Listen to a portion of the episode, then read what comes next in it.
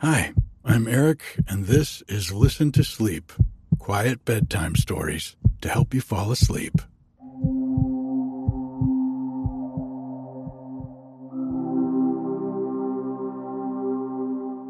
In the summer, here on the mountain, we regulate the temperature inside the cabin by opening and closing the windows strategically. We leave them open all night because we get cooler air that comes in from the ocean in the evenings. And then when it heats up during the day, we shut all the windows to keep the warm air out and the cold air in. Well, this was the first week of the year that we had to start shutting the windows at night because it is getting chilly down into the 40s Fahrenheit. We have a composting commode here at the cabin, which is somewhat like an outhouse. It's outside and doesn't have a door. And this morning, when I went out there, I got a surprise when I lifted the lid. There was a frog sitting on the seat and a lizard right next to him, both of them hunting for flies. I took a picture and put it up on the blog. That's at listentosleep.com, or you can click on the link in the show notes. I also posted a video of a morning walk Bodie and I took this week where we saw a flock of band tailed pigeons come by. They are beautiful and only around in the fall here on the mountain. So if you want to see that, that's also in the same post. I want to say thank you to everyone who joined the Patreon last week. Thank you to Rachel, Hope, Wendy, Miku, Julie, Edith, Betty, Nevea, Natalie, and Carrie. Your support means so much to me and is greatly appreciated. The Patreon is a way that you can support the podcast for less than a dollar a month. And for that support, you'll get the podcast a day early without any ads or introductions, just straight to the meditation and into the story. It's nice if you like to listen to the episodes more than once, so you don't have to hear the introductions every time.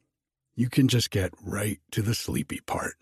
When I reach my goal of a thousand Patreon supporters, and we're almost a quarter of the way there, I'm going to make the podcast my full time endeavor and start a second podcast on mindfulness Joe and I have been taking a class on teaching mindfulness now for a bit, and we're both looking forward to helping more people find more peace in the evenings and in our daily lives.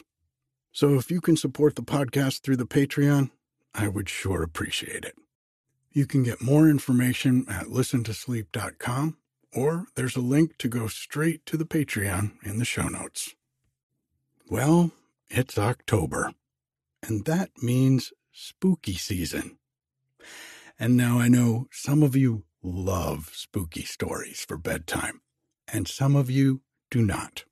So this year, I've decided I'm going to read one spooky story in October, and that will be this week. It is a werewolf romance. It's not too spooky, but it's a good one. If you want more spooky stories, you can go back to the episodes from October of 2019, where I think I did four in a row. You can find them on the website or just scroll way down in the podcast timeline. Let's take a deep breath in and out.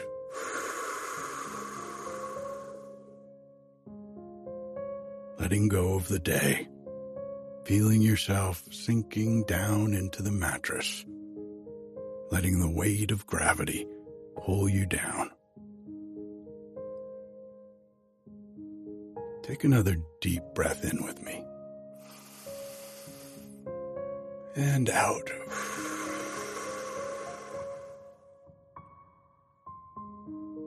Nothing to do, nowhere to go.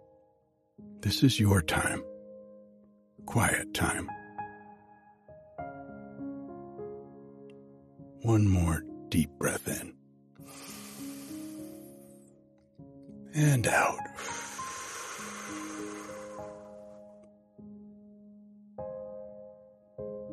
If you start to fall asleep while you're listening, that's okay.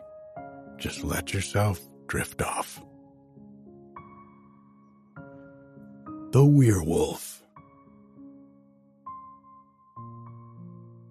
In the reign of Egbert the Saxon, there dwelt in Britain a maiden named Iseult, who was beloved of all, both for her goodness and for her beauty. But though many a youth came wooing her, she loved Harold only, and to him she plighted her troth. Among the other youth of whom Iseult was beloved was Alfred, and he was sore angered that Iseult showed favor to Harold. So that one day Alfred said to Harold, Is it right that old Siegfried should come from his grave and have Iseult to wife? Then he added, Prithee, good sir, why do you turn so white when I speak your grandfather's name?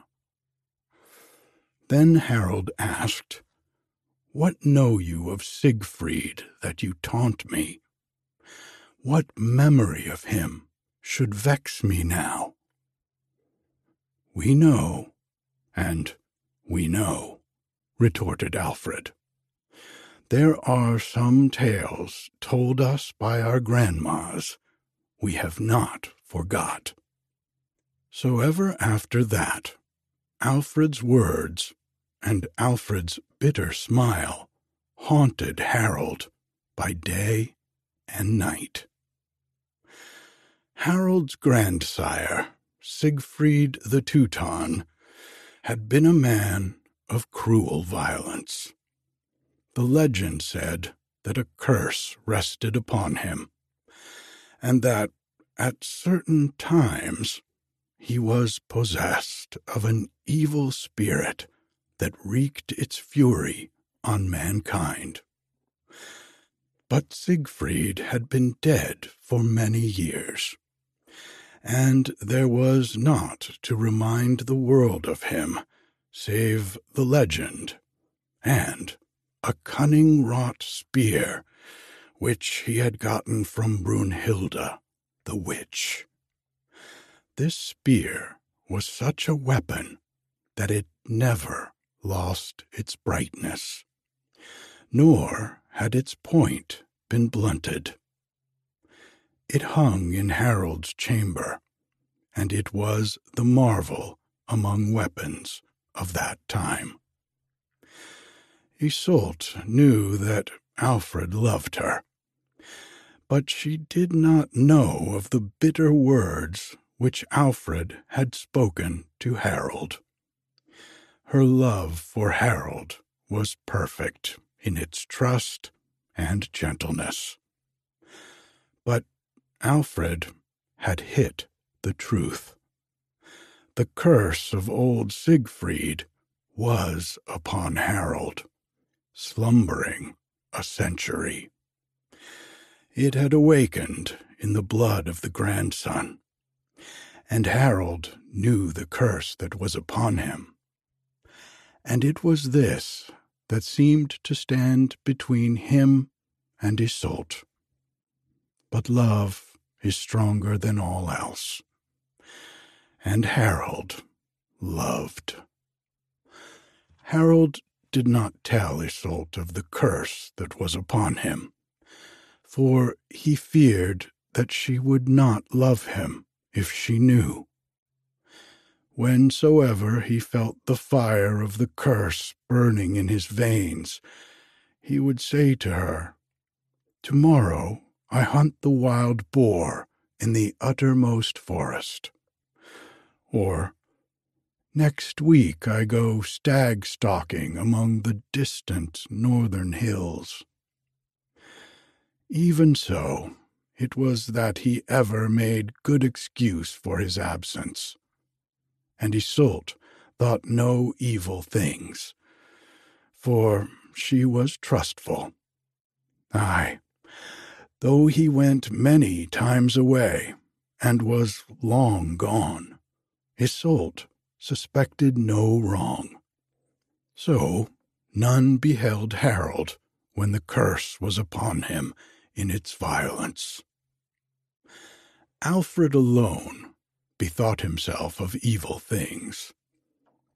"'Tis passing strange," quoth he, "that ever and anon this gallant lover should quit our company and betake himself whither none knoweth. In sooth, twill be well to have an eye on old Siegfried's grandson. Harold knew that Alfred watched him zealously, and he was tormented by a constant fear that Alfred would discover the curse that was upon him. But what gave him greater anguish was the fear that mayhap at some moment when he was in Iseult's presence, the curse would seize upon him and cause him to do great evil unto her, whereby she would be destroyed, or her love for him would be undone forever. So Harold lived in terror feeling that his love was hopeless, yet knowing not how to combat it. Now it befell in those times that the country round about was ravaged of a werewolf, a creature that was feared by all men, however so valorous. This werewolf was by day a man, but by night a wolf, given to ravage and to slaughter, and having a charmed life against which no human agency availed aught. Wheresoever he went, he attacked and devoured mankind, spreading terror and desolation round about and the dream readers said that the earth would not be freed from the werewolf until some man offered himself a voluntary sacrifice to the monster's rage. Now, although Harold was known far and wide as a mighty huntsman, he had never set forth to hunt the werewolf. And, strange enough, the werewolf never ravaged the domain while Harold was therein. Whereat Alfred marvelled much, and oftentimes he said, Our Harold is a wondrous huntsman, who is like unto him in stalking the timid doe and in crippling the fleeing boar. But how passing well doth he time his absence from the haunts of the werewolf. Such valor beseemeth our young Siegfried. Which being brought to Harold, his heart flamed with anger. But he made no answer, lest he should betray the truth he feared. It happened so about the time that Iseult said to Harold, Wilt thou go with me tomorrow evening to the feast in the sacred grove? That I cannot do, answered Harold. I am privily summoned hence to Normandy, upon a mission of which I shall sometime tell thee. And I pray thee, on thy love for me, go not to the feast in the sacred grove without me. What sayest thou? cried Iseult. Shall I not go to the feast of Saint Alfreda? My father would be sore displeased were I not there with the other maidens. 'Twere greatest pity that I should despite his love thus.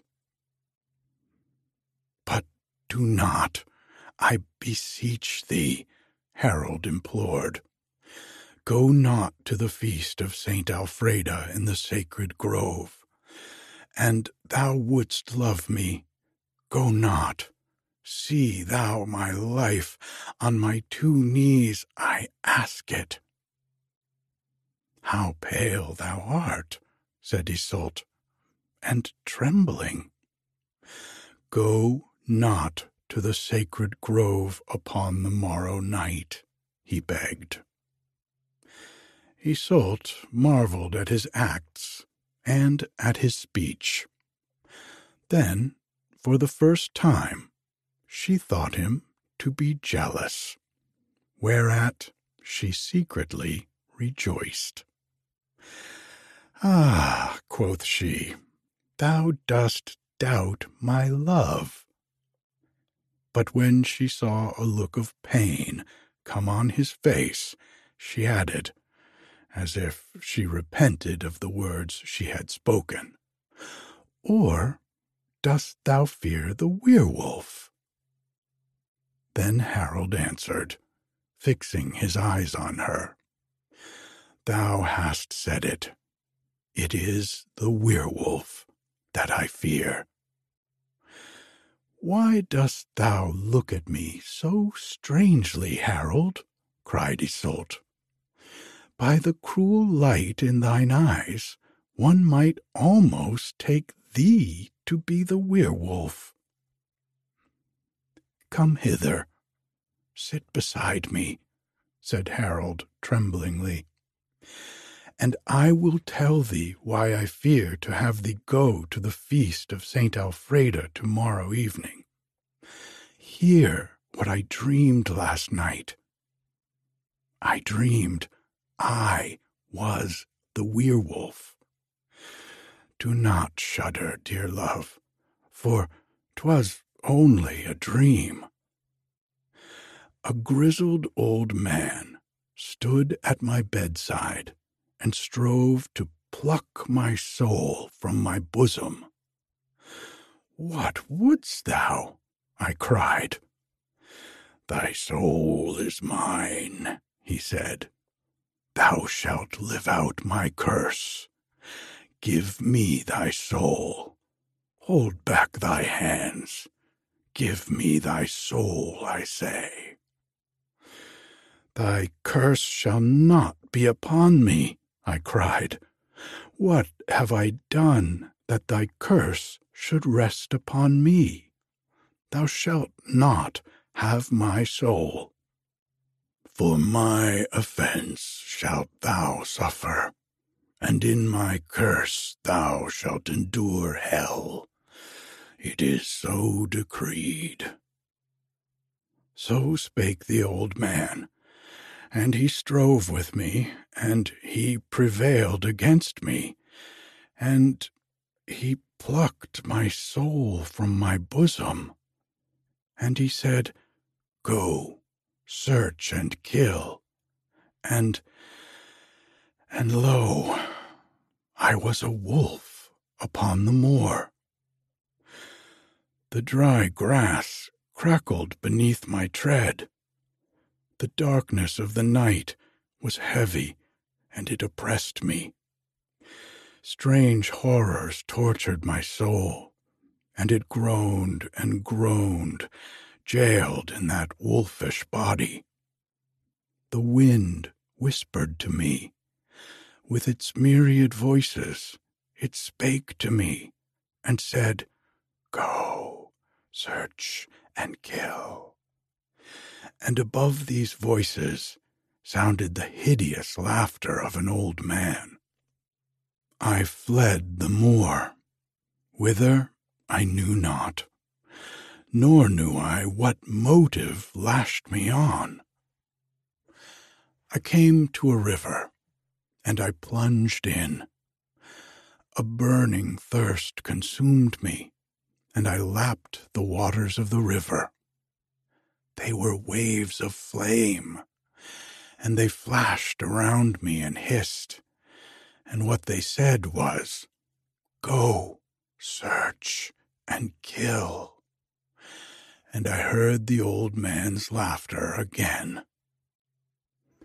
A forest lay before me, with its gloomy thickets and its somber shadows, with its ravens, its vampires, its serpents, its reptiles, and all its hideous brood of night. I darted among its thorns and crouched amid the leaves, the nettles, and the brambles. The owls hooted at me, and the thorns pierced my flesh. Go, search, and kill, said everything. The hares sprang from my pathway. The other beasts ran bellowing away. Every form of life shrieked in my ears. The curse was on me. I was the werewolf. On, on I went, with the fleetness of the wind, and my soul groaned in its wolfish prison, and the winds and the waters and the trees bade me go search, and kill, thou accursed brute. Go, search, and kill. Nowhere was there pity for the wolf. What mercy thus should I, the werewolf, show? The curse was on me, and it filled me with a hunger and a thirst for blood. Skulking on my way within myself, I cried, Let me have blood. Oh, let me have human blood, that this wrath may be appeased, that this curse may be removed. At last, I came to the sacred grove. Somber loomed the poplars. The oaks frowned upon me. Before me stood an old man. 'Twas he, grizzled and taunting, whose curse I bore. He feared me not. All other living things fled before me, but the old man feared me not. A maiden stood beside him. She did not see me, for she was blind. Kill, kill, cried the old man, and he pointed at the girl beside him. Hell raged within me. The curse impelled me. I sprang at her throat. I heard the old man's laughter once more, and then, then I awoke, trembling cold, horrified. Scarce was this dream told when Alfred strode that way. Now, by your lady, quoth he, I bethink me never to have seen a sorrier twain. Then Iseult told him of Harold's going away, and how that Harold had besought her not to venture to the feast of St. Alfreda in the sacred grove. These fears are childish, cried Alfred boastfully. And thou sufferest me, sweet lady, I will bear thee company to the feast, and a score of my lusty yeomen, with their good yew bows and honest spears they shall attend me. there be no werewolf, I trust, will chance about with us. Whereat Iseult laughed merrily. And Harold said, "'Tis well, thou shalt go to the sacred grove, and may my love and heaven's grace forfend all evil. Then Harold went to his abode, and he fetched old Siegfried's spear back unto Iseult, and he gave it to her into her two hands, saying, Take this spear with thee to the feast tomorrow night. It is old Siegfried's spear, possessing mighty virtue and marvelous. And Harold took Iseult to his heart and blessed her. And he kissed her upon her brow and upon her lips, saying, Farewell. O my beloved, how wilt thou love me when thou knowest my sacrifice? Farewell, farewell forever, O alder-liefest of mine. So Harold went his way, and Iseult was lost in wonderment. On the morrow night came Iseult to the sacred grove, wherein the feast was spread. And she bore old Siegfried's spear with her in her girdle. Alfred attended her, and a score of lusty yeomen were with him. In the grove there was a great merriment, and with singing and dancing and games withal did the honest folk celebrate the feast of the fair Saint Alfreda. But suddenly a mighty tumult arose, and there were cries of, The werewolf! The werewolf! Terror seized upon all. Stout hearts were frozen with fear. Out from the furthest forest rushed the werewolf, wood wroth, bellowing hoarsely, gnashing his fangs and tossing hither and thither the yellow foam from his snapping jaws. He sought Iseult straight, as if an evil power drew him to the spot where she stood. But Iseult was not afraid. Like a marble statue, she stood and saw the werewolves coming. The yeomen, dropping their torches and casting aside their bows, had fled. Alfred alone abided there to do the monster battle. At the approaching wolf, he hurled his heavy lance.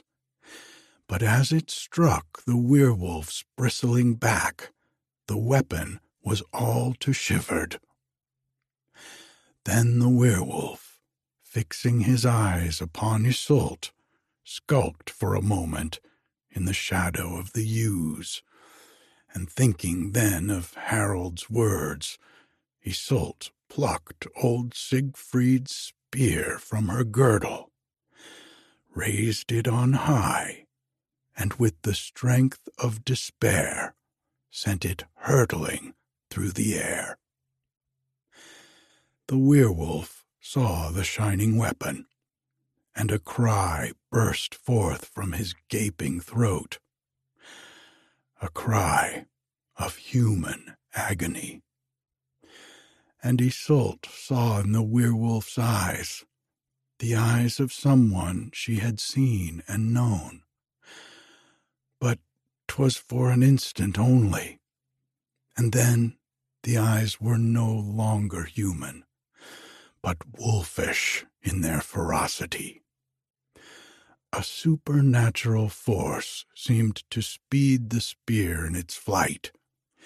With fearful precision, the weapon smote home and buried itself by half its length in the werewolf's shaggy breast, just above the heart. And then, with a monstrous sigh, as if he yielded up his life without regret, the werewolf fell dead in the shadow of the yews. Then, ah, then, in very truth, there was great joy, and loud were the acclaims, while beautiful in her trembling pallor, Iseult was led unto her home, where the people set about to give great feast to do her homage. For the werewolf was dead, and she it was that had slain him. But Iseult cried out, Go, search for Harold. Go, bring him to me nor eat nor sleep till he be found. Good my lady, quoth Alfred, how can that be, since he hath betaken himself to Normandy? I care not where he be, she cried. My heart stands still until I look into his eyes again. Surely he hath not gone to Normandy, outspake Hubert. This very eventide I saw him enter his abode. They hastened thither, a vast company. His chamber door was barred. Harold, Harold, come forth, they cried, as they beat upon the door. But no answer came to their calls and knockings. Afeared, they battered down the door, and when it fell, they saw that Harold lay upon his bed. He sleeps, said one. See, he holds a portrait in his hand, and it is her portrait. How fair he is, and how tranquilly he sleeps. But no, Harold was not asleep. His face was calm and beautiful, as if he dreamed of his beloved. But his raiment was red with the blood that streamed from a wound in his breast, a gaping, ghastly spear wound just above his heart. Good night.